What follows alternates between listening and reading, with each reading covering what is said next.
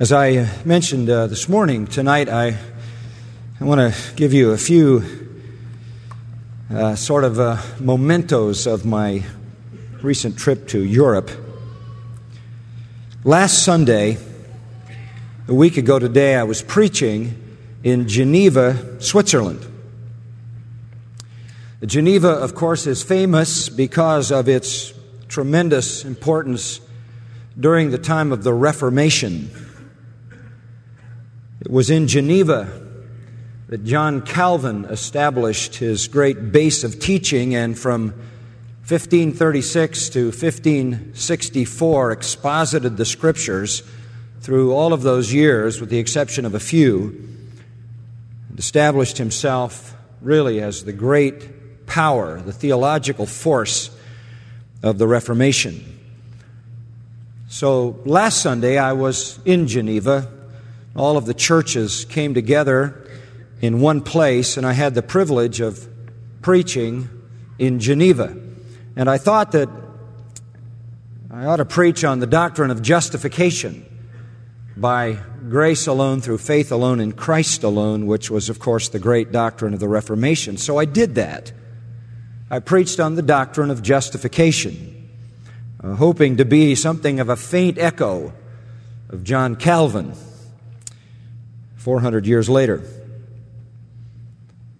In that service last Sunday, among many people, was a man who for 22 years had been a Jesuit priest in the Roman Catholic Church. For 22 years, as Jesuits do, he had studied the Scriptures. At the end of that message on the doctrine of justification, he confessed in all my years as a Jesuit priest, in all my study of Scripture, I have never heard of that doctrine. And in a word, in a single testimony, he gave to me the reason why there was a Reformation. That was true for the most part of the whole world at the time of the Reformation. Nobody had heard of the doctrine of justification by grace through faith alone. Nobody.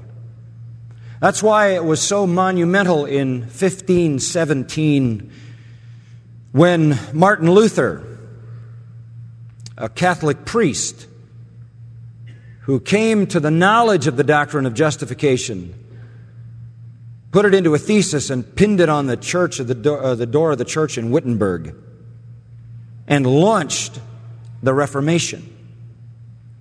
About eight years before Luther pinned his thesis to the door of the church in Wittenberg, 1517, about eight years before that, in the year 1509, was born Jean Calvin, as they call him there, John Calvin. Born north of Paris, he was the son of a secretary to the bishop. And he studied to be a lawyer in Paris.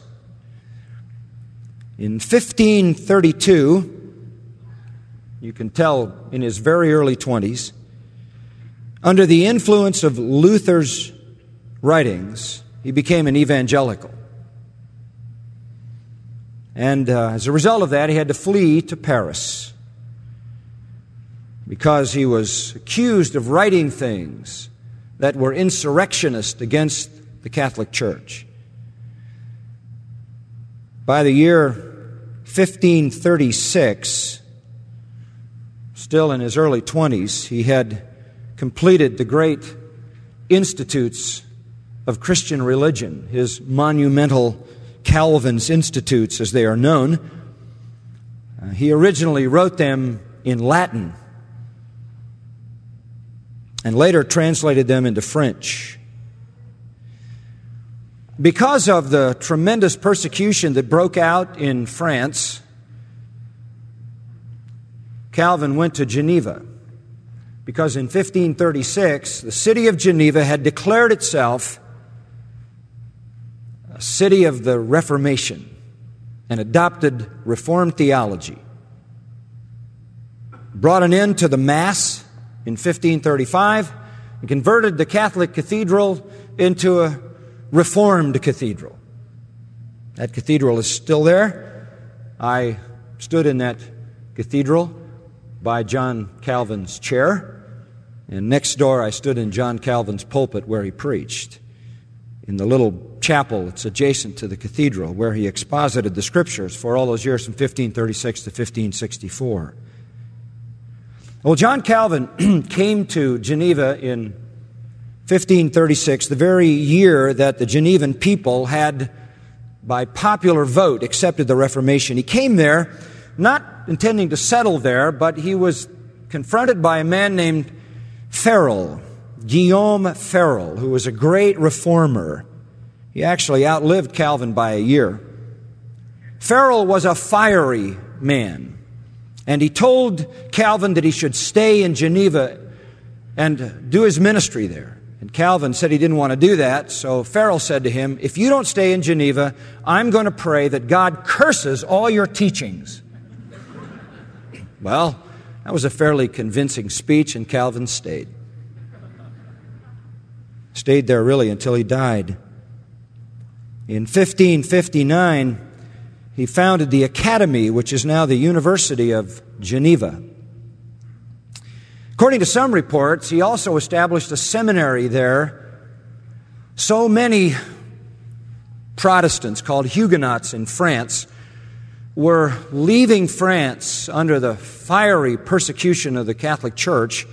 They were coming to Geneva really to save their lives. When they arrived in Geneva, there was John Calvin teaching the Word of God. He had established a seminary, and according to some reports, he trained 2,000 pastors to go back with the true message of the gospel, 2,000 preachers to go back into France with the gospel and the true Reformation faith. His seminary became known as the Seminary of Death because so many of the preachers he trained went back to France and died as martyrs. Seminary of Death. Might be a little hard to recruit people to that today. The effect of John Calvin's life and ministry is almost beyond description. We know his masterpiece, uh, The Institutes of Christian Religion, completed in 1536, as I said, in Latin and later translated into French. Book one is on the knowledge of God, revelation. Book two is on sin, the fall, the separation of man from God, and God's redeeming activity. Book three on faith, salvation by faith, on election by which God directs our lives. And book four on the true and the false church and the ordinances or sacraments of the church. He also wrote commentaries on every book of the Bible that came out of his, his constant teaching from 1536 to 1564. He wrote a commentary on every book in the Bible except Revelation. He wrote catechisms. He collaborated in the translation of the Bible into French. He was the one who instituted uh, public education as compulsory in, in the West, in Europe. He developed a system of charity directed at the poor and needy. He developed a system for the regulations of loans and interest and the legal offices of the city of Geneva and the regulation of justice in the courts. He had an immense impact. Those countries which accepted the Reformation, Switzerland, Germany, Holland, and England, became the most prosperous countries in Europe. In fact, if you look at the history of the world, you will find those countries most strongly influenced by Protestant Reformation, including America and Canada, to be the most prolific, the most economically successful, the countries that enjoy the greatest freedoms in the world. Largely influenced by Calvin and his profound and lengthy ministry. You look at the impact of this man's life, you look at the impact of the Reformation in Europe and how it brought the true and saving gospel to Europe. And, and you wander around Europe today and you say, What in the world went wrong? I stood in Calvin's uh, cathedral by his chair, and I looked up on the wall. I was with our missionary and my good friend John Glass, and he said, I, I want you to see if you can read that. It's in Latin. And I tried to remember my high school Latin, and I kind of sorted through it, and uh, then I got a little paper that explained the words that I couldn't figure out. Basically, what it said was, We are declaring the true gospel, we are declaring the true biblical faith. We are declaring that uh, we stand against the Roman system uh, for the true gospel, and it goes on and on to basically say this is our Reformation statement. And uh, we, uh, we deny the things that have been a part of the Catholic Church, and we embrace the true and biblical doctrine of salvation. It's a beautiful big brass plaque. And as I was looking as, at it, I was thinking of how strong a statement that is, how great a statement that is. And I asked John, I said, Is the gospel preached in this uh, cathedral? And he said, Oh, no. He said, In fact, uh, the word is that within a few years that will be taken down because it's so politically incorrect. I said, Is the man who is the current pastor of Calvin's Cathedral a Christian? He said, Oh, no. Hmm. He then took me into the basement of Calvin's Cathedral in the, in the old city of Geneva, which is still there with the walls around it and everything, just as it was in Calvin's day.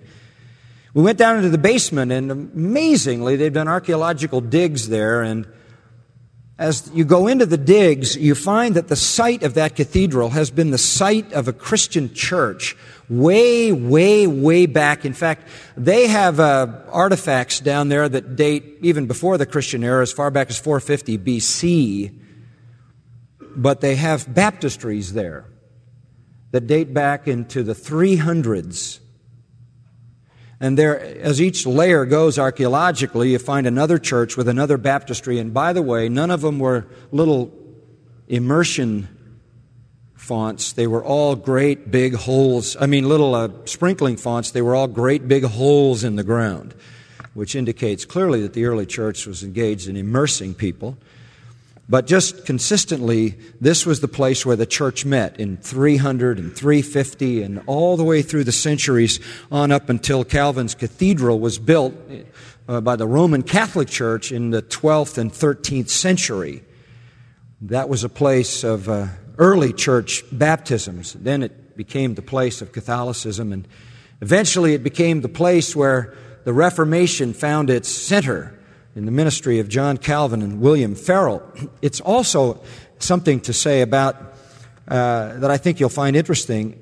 During the time that Calvin was there, people who were being persecuted by the Roman Catholics were coming to Geneva for the protection that the city of Geneva provided them and fellowship with Calvin. There were also scholars there and scholastics and, and great students of Scripture and students of, the, of theology there. And so it was a good place to come to refine one's theology. One of the men that came there was a former priest born in 1505 who didn't die until 1572 when he was martyred. His name was John Knox. And John Knox came there because over in England, Bloody Mary, on behalf of the Catholic Church, was also executing believers. And so Knox, under the threat of death, left England, came to Geneva in 1556. While he was there, John Knox translated the Bible from the original languages into English. 1556. Um, in 1559, John Knox went back to Scotland to print that Bible. 1559. He went back to print that Bible in Scotland. And also to establish the Reformation which became known as Scottish Presbyterianism. 1559, he went back. Well, took him a few years, but eventually they printed that Bible. It was the first Bible ever printed in Scotland. And while I was in Geneva, I was getting all this history. And I was talking to John Glass, and we were going over all this history, and I said, By the way, John, you might be interested to know. He said, What? I said, I have that Bible. He said, What? I said, I own that Bible. What do you mean you own that? I own the Bible that they printed, that John Knox translated, and took back. You own that Bible? He said, Do you know how much that Bible is worth? I said, I have no idea how much that Bible is worth monetarily. I know how much it's worth to me. I have a Bible that John Knox held in his hand that was printed uh, by carving out individual letters in wood, setting them in one page at a time, running a roller over one page, and then dumping the letters and doing it all over again for the next page. And by the way, I said to John, it's a study Bible. It has notes up and down both sides and all across the bottom and down the middle column and in, before, in the front and in the back. And I said, it was that Bible that motivated me to do a study Bible. I figured if John Knox could do one, I wasn't really treading on sacred ground. I could do one too. All of that just to say, you know, when you, when you get into that environment and you, you feel the pulse of the Reformation in Geneva, and we climbed to the top of the tower of the church and looked over the city as it used to be with all the same clay tiles and the same buildings inside the wall of Geneva, you realize that uh, John Calvin probably stood in that place many times, concerned about the people of Geneva, taught regularly, daily in the little chapel next door. Uh, his ministry caused the Reformation that really gave birth to the, to the great revival out of which we have been born who really understand the gospel. And you look over that same city today, and it is utterly indifferent. Uh, John Glass uh, pastors uh, the uh, Evangelic Eglise Evangelique in, in Geneva, which is the largest church in Geneva, and it's 200 people. And the city is secular. It's a city of a half a million people who, for the most part, could care less about the gospel, who have no interest in anything other than the sort of um, ancient history of these pieces of antiquity. And you go all over Europe and you find that the church is small and it's a tragic, tragic situation. And uh, now I've been into Eastern Europe and I, I've been into Western Europe and I've seen the picture. And I think the best way to understand what has happened there, and it, it, it's something that we can translate into what we see in our own experience here, is to look at uh, Revelation chapter 2 and 3 for a minute. Just a perspective that I want to give you tonight. I'm not going to unfold everything, but you know, you, you, you say to yourself, what happened here? This is, uh, this is sad. I mean, what went wrong? You have a, a Reformation that starts in 1517 with Martin Luther, and you have John Calvin with a flourishing uh, expository teaching ministry that goes all the way through the whole Bible, as well as writing the great theology that he wrote. It goes till 1564. You have the printing press invented in around 1545. You have Bibles being published at that time.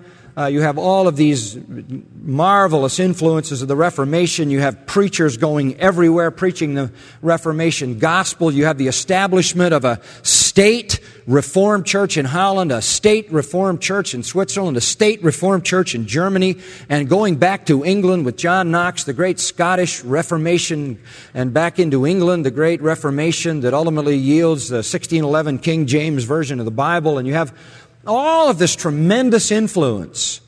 Obviously, the Catholic Church maintained its power in many places, Spain and France and Italy, but the Protestant Reformation had a massive impact upon England. And of course, we are the beneficiaries of that. Wherever England went, they, they basically took the gospel, uh, whether it was here or whether it was Canada or whether it was other of their colonies, including uh, South Africa, which was settled by the English and the Dutch. Uh, whether it was India, English took the gospel to India, although there it was smothered by the impenetrable darkness of Hinduism. But there was tremendous influence out of the Reformation. It was not a small event. It changed the face of Europe economically, in terms of civil law, in terms of society, in terms of how people lived their lives. It, it brought in democracy. It broke the back of monarchies. It was a tremendous movement. And yet you go there today and the church is small and the church is weak and the church in, in many ways is defeated. Uh, to say nothing of being liberal and apostate, etc., etc. The churches that link themselves historically with the Reformation have all but all gone totally apostate. And you ask yourself, what happens? What is the sequence? And how does it happen? And it never happens on a, a, sort of a macrocosm without happening in a microcosm. That is to say, it doesn't happen countrywide until it happens in individual churches. So it provides for us a warning not only of what happens on the big scale, but what happens on the small scale and what we need to be aware of as a church. Because it starts in the individual churches and escalates until it takes them all down the same path. Uh, to look at Revelation 2 and 3 is to get the answers. Satan has a five step plan it's a five step plan to take over the church, to, to basically uh, do more than neutralize it, but to run it right out of existence.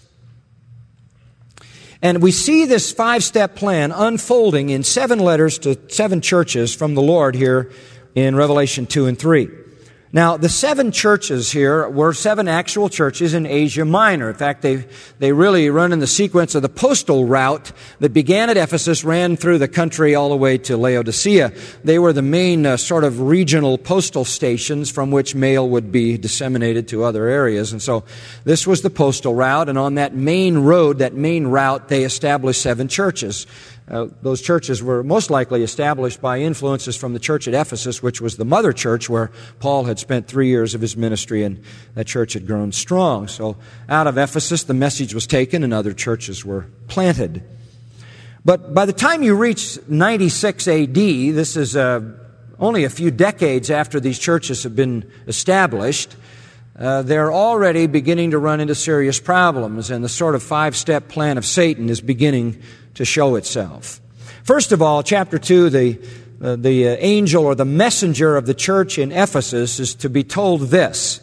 The one who holds the seven stars in his right hand, the one who walks among the seven golden lampstands, says this I know your deeds, your toil, perseverance, that you can't endure evil men, and you put to the test those who call themselves apostles, and they are not, and you found them to be false. And you have perseverance and have endured for my name's sake and have not grown weary. But I have this against you that you've left your first love. Remember therefore from where you have fallen and repent and do the deeds you did at first, or else I'm coming to you and will remove your lampstand out of its place unless you repent. Yet this you do have, that you hate the deeds of the Nicolaitans, which I also hate. He who has an ear, let him hear what the Spirit says to the churches. To him who overcomes, I'll grant to eat of the tree of life, which is in the paradise of God.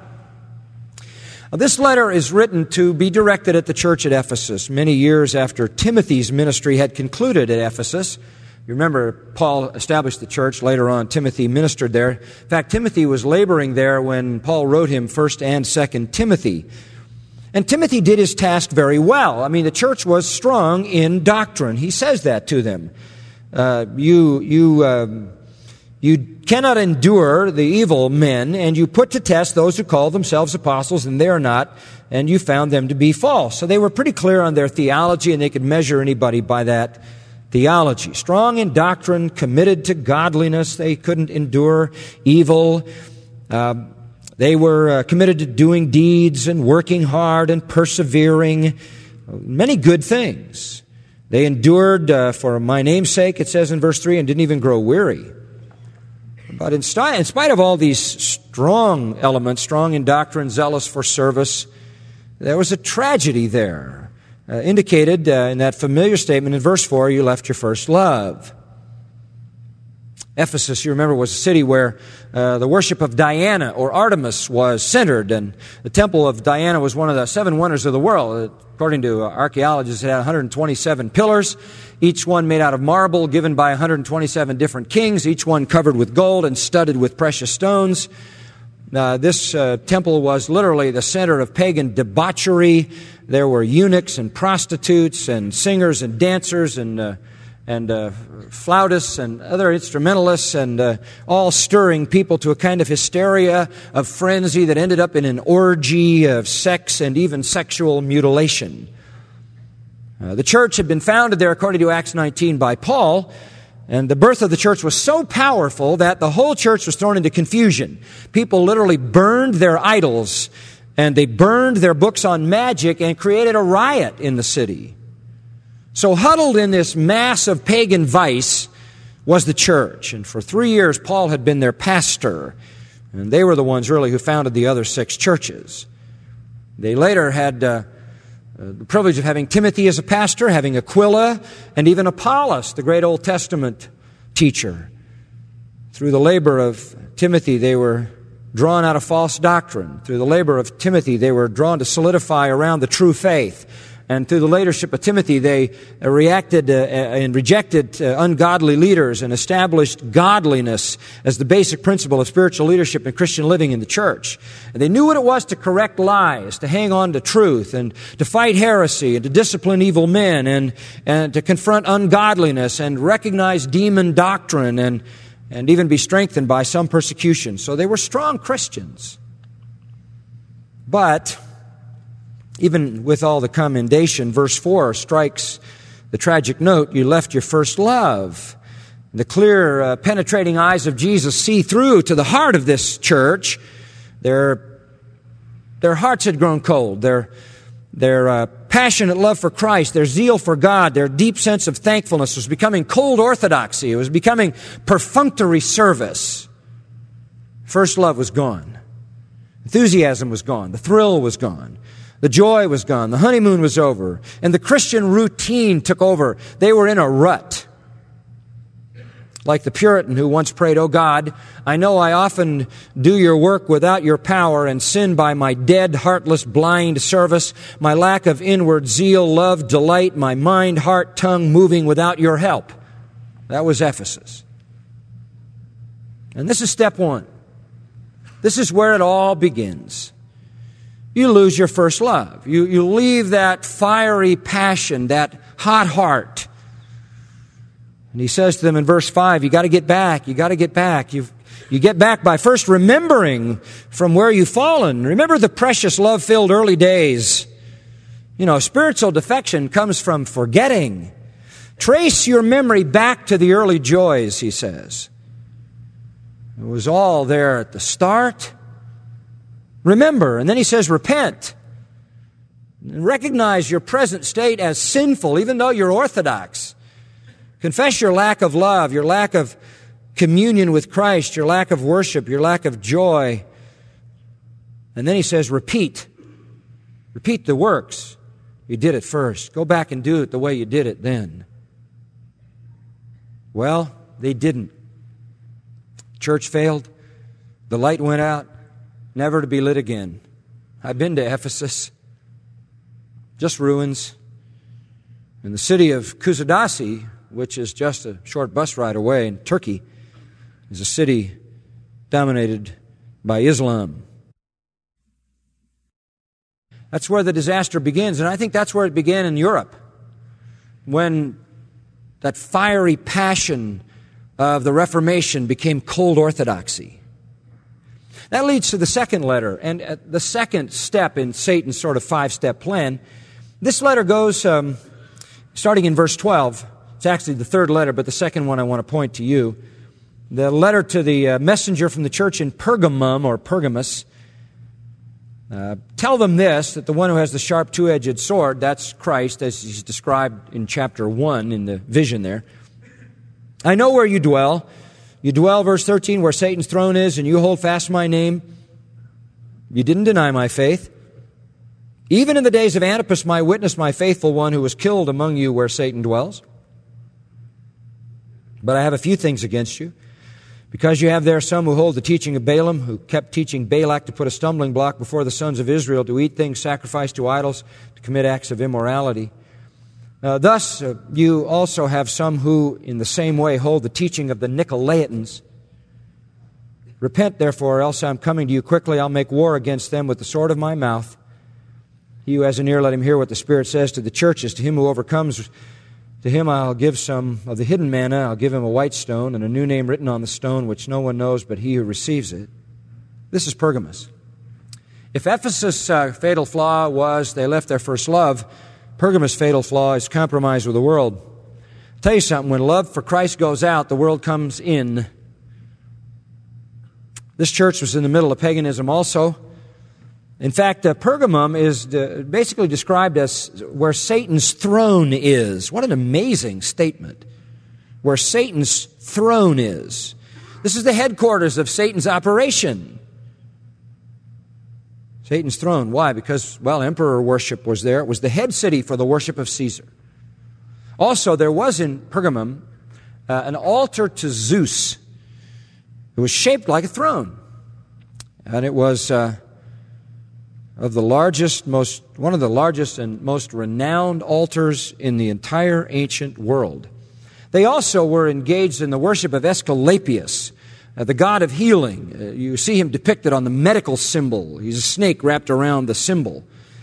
He was the Pergamese god. Uh, he was a snake, and in the temple, snakes slithered all over the floor, and people came in to uh, sleep among them to be healed. Demon healing from the prince of demons, the old serpent himself. That was a tough place for a church.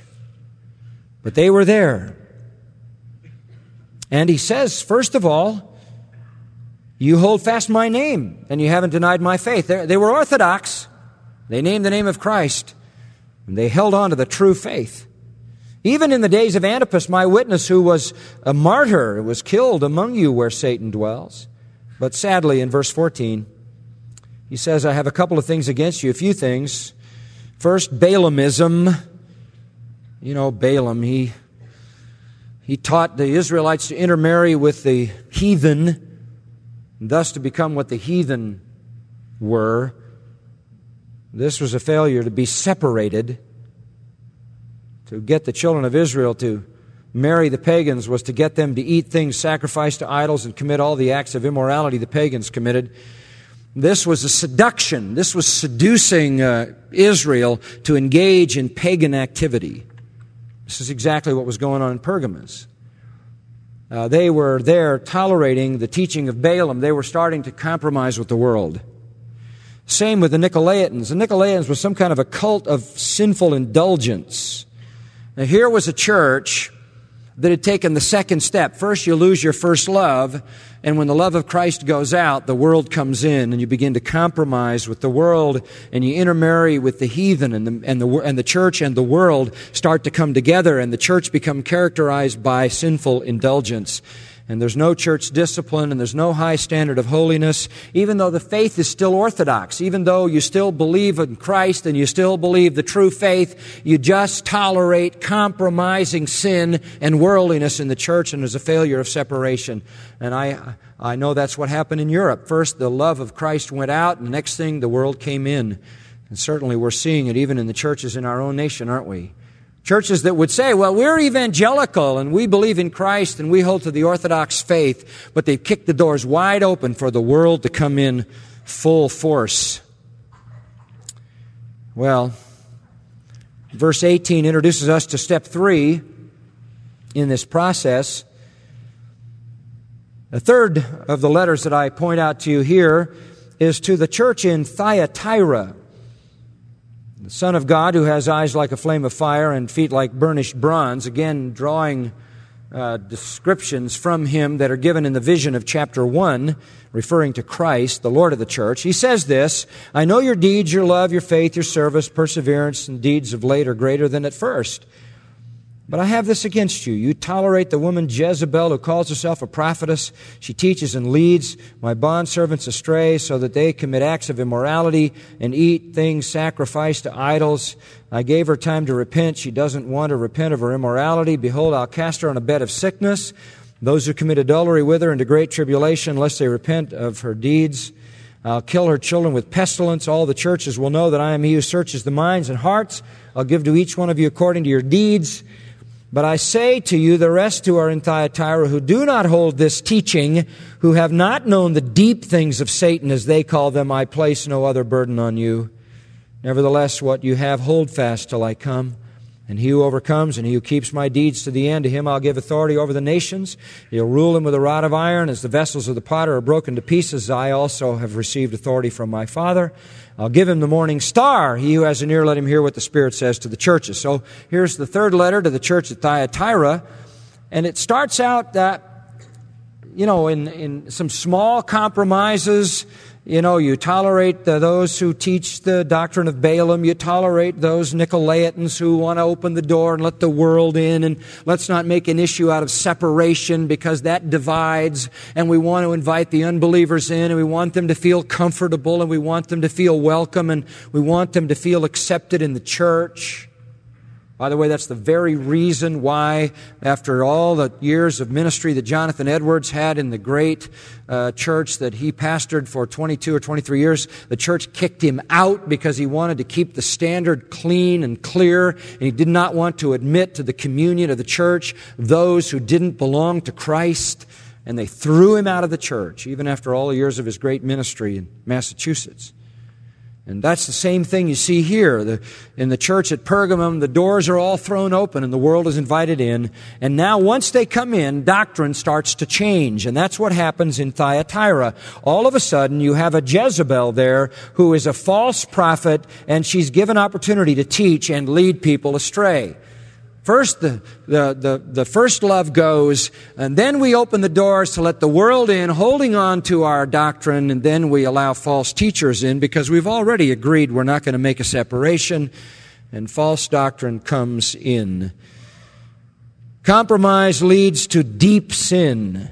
Deep sin. And he refers to that, the deep things of Satan in verse 24. Boy, what a what a sad and tragic commentary.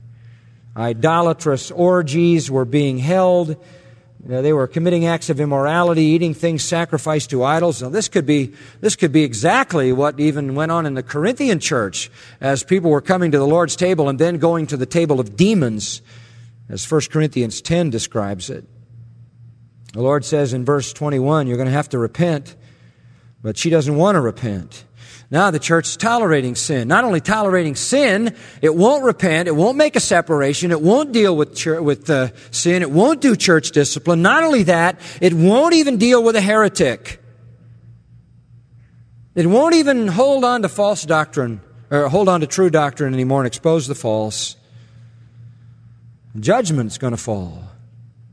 Verse 24, he says there are a few there, some who don't hold this teaching, Verse 25, he says, Hang on. Hang on till I come. You see, the great enemy d- d- destroying the, the church moves slowly. It takes time.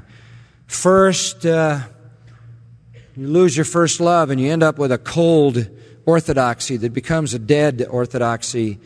And then you open the doors for the world to come in. Oh, ostensibly, we want to embrace them. We want them to feel welcome. We, we want them to come in and and then all of a sudden you tolerate their sin and you never deal with sin and then you never deal with false doctrine. And then the fourth step comes down in chapter 3. And the uh, messenger of the church in Sardis is going to take this letter back to that church. Again, Christ is identified by the descriptives that come in the vision of chapter 1 as the one who has the seven spirits of God and the seven stars. And he says, I know your deeds. You have a name that you are alive, but you're dead. There it is, folks. Now the church is dead. It's dead. First, you leave your first love. Then you compromise with the world. Then you tolerate sin. Then you're dead. Then you're dead. All you've got left is programs. Programs. Programs. Oh, he says you have a name that you're alive. You have your programs. You pass out your little bulletin and your schedule and you go through the motions. But you're dead. Wake up, he says. Strengthen the things that remain, which are about to die, or a few things that are just breathing their last. Try to salvage them. For I have not found your deeds completed in the sight of my God. Remember, therefore, again, you always have to remember to go back to where you started. Remember what you received and heard and keep it and repent. You always have to repent because it's so sinful. And if you don't, I'm going to come like a thief and you're not going to know what hour I come. You know, when you look at the churches in Europe and even the churches in America that have followed this process, they're under divine judgment. Um, they're dead because basically the Lord shut them down. Oh, he says in verse 4 there's a few people in Sardis a few who haven't soiled their garments. And there are a few in these dead churches, few people who are real. They'll walk with me in white because they're worthy. He says, by the way, 700 years before this letter, Sardis is one of the great cities of the world. Today it's rubble. Sardis had a great king. When I say his name, you'll remember it. His name was Croesus. When we want to say somebody is really rich, we say they're as rich as Croesus. Synonymous with wealth. But that city degenerated just like the church in it. It was a, de- a degenerate church in a degenerating city. By now, it was a corpse. And he, there's nothing to commend. He just says, I know your deeds. You have a name that you're alive, but you're dead. He doesn't commend anything because the church is dead. All there is is dry rot. That's what happened in Europe. The church lost its first love and became cold in its orthodoxy. And then it became compromising. And then it tolerated false doctrine. And then it was dead. And all it had was social programs and politics and activities. It was like the rhyme of the ancient mariner. Do you remember that from your lit class? Corpses man the ship, dead men pull the oars, and dead men steer the vessel. Nothing left but form, nothing left but programs, lots of activity. Sound and fury, said Shakespeare, signifying nothing. Ichabod, the glory is departed. And again, the message you better, you better remember and you better repent. Finally, in chapter 3, verse 14, we come to the fifth step in the sequence. And this is the letter to the church in Laodicea. And this is the church which isn't the church. the church died in step four. This is the non church church. And uh, again, the Lord is described as the Amen, the faithful and true witness, the beginning of the creation of God. Again, descriptives from the vision in chapter 1. And he says, I know your deeds. You're neither cold nor hot. I wish you were cold or hot, but you're lukewarm. You're not cold or hot, so I'll spit you out of my mouth. Because you say, I'm rich and have become wealthy and need of nothing, and you do not know you're wretched, miserable, poor, blind, and naked. That's about as strong as you can get. I advise you to buy from me gold refined by the fire, that you may become rich, and white garments that you may clothe yourselves, and that the shame of your nakedness may not be revealed, and eye salve to anoint your eyes that you may see. Those whom I love I reprove and discipline. Be zealous therefore and repent. Behold, I stand at the door and knock. If anyone hears my voice and opens the door, I'll come into him and dine with him and he with me. This is the church with Christ on the outside knocking on the door trying to get in. This is the church which is no church. This is the church of the tares, the first church of the tares. There's no mention of any in this church that are faithful. There's no few here that are, still have their garments white, that are still holding fast, that are still worthy. But the, the door is open. Uh, if they the doors, I should say, the Savior is there. They can open the door if they want. Salvation's still available. But they're nauseating to God. I mean, he would rather have them hypocrites, cold, or saved, hot, than lukewarm, professing Christians, playing church, no real faith at all. They were absolutely without God. They were wretched and miserable, verse 17, and poor and blind and naked. And so in verse 19 he says, Repent. So this is our Lord, and he's looking at a church, and he sees five kinds of churches here in sequence. And he really gives us a picture of history here. This is how they go. They leave their first love, they let the world in, and once they tolerate sin, then they tolerate false doctrine, and then they die, and then they're apostate. They're centers of false religion. You go to Europe today. And you can see it. You can see the church when it grows cold in history. And all it is is a cold orthodoxy. And then you can see it when it begins to marry the world and tolerate sin and never deal with sin.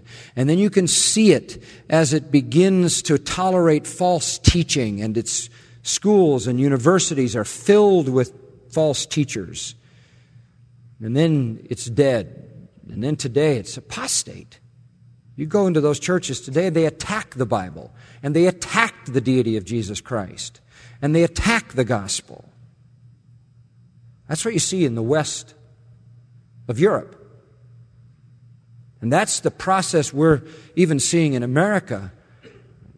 Liberal churches here once were the, the passionate, zealous churches of the founding fathers of this nation and the pilgrims who established, for example, the Ivy League schools to train pastors and missionaries. And they're all rank liberal and apostate to this day. It's the process, it's the way it goes. The Lord always has His remnant. Um, in the heyday of the Roman Catholics, there were the Waldensians and um, Huguenots, which is the French word for the Protestants, the Reformed. There were some Anabaptists true to the faith. And the Lord always has His true people, but this is the historic cycle of the way the church goes. This is the story of the church in Western Europe. And I tell you, folks, the need is, is profound. They, they need a revival of the hearing of the truth. They, they can't even remember where they came from. They certainly aren't willing to repent, and they can't uh, repeat the first works unless somebody goes and awakens their heart to the true condition of the church. Now, I'm not talking just about Spain and France and Italy that are dominated by Roman Catholicism. I'm talking about places like England and Holland and Switzerland and Germany that are dominated by apostate Protestantism. Now, there are two other letters here. I want you to see these two other churches. If you go back in chapter 2, verse 8, to the angel of the church in Smyrna, write, the first and the last who was dead and come to life. I know your tribulation, your poverty, but you are rich. I know the blasphemy by those who say they are Jews and are not, but are a synagogue of Satan.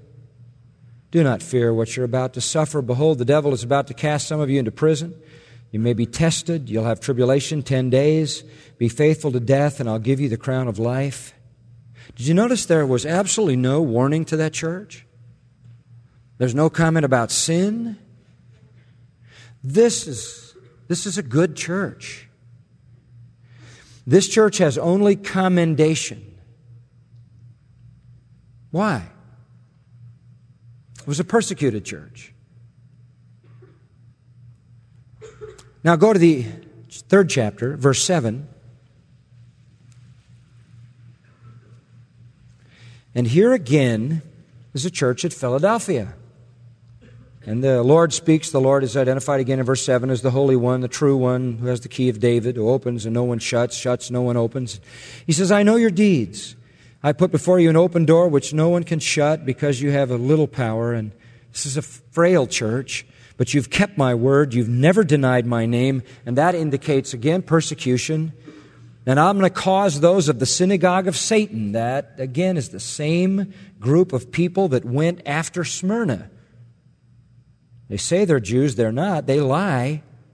I'm going to make them come down and bow at your feet to know that I loved you. Because you kept the word of my perseverance, I will keep you from the hour of testing, the hour which is about to come on the whole earth to test those who dwell on the earth. I'm coming quickly. Hold fast what you have. Don't let anybody take your crown. Again, nothing said negative. Why? This is a persecuted church. Wherever you have persecution, you have the preservation of the church. And then you look at Eastern Europe, you look at Russia. The church was mercilessly persecuted. Not all of Eastern Europe, by the way, was under the influence of Christianity. A lot of it was under the influence of Islam.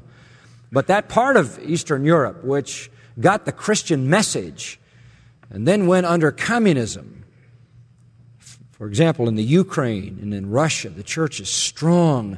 The church is pure. The church has sound doctrine. The church uh, disciplines sin. The church is separated. I think if I were to define the church in Eastern Europe, the ones that I know of and that we minister to, that's what I would say about them. Their theology is solid. They, they deal with sin. They are separated from the world. They have a passionate and zealous love for Christ. They're going everywhere, preaching the gospel, planting churches, and that's the benefit and the blessing and the benediction of having been persecuted. Sadly, with the Protestant Reformation came prosperity, economic prosperity. It was a boon, literally.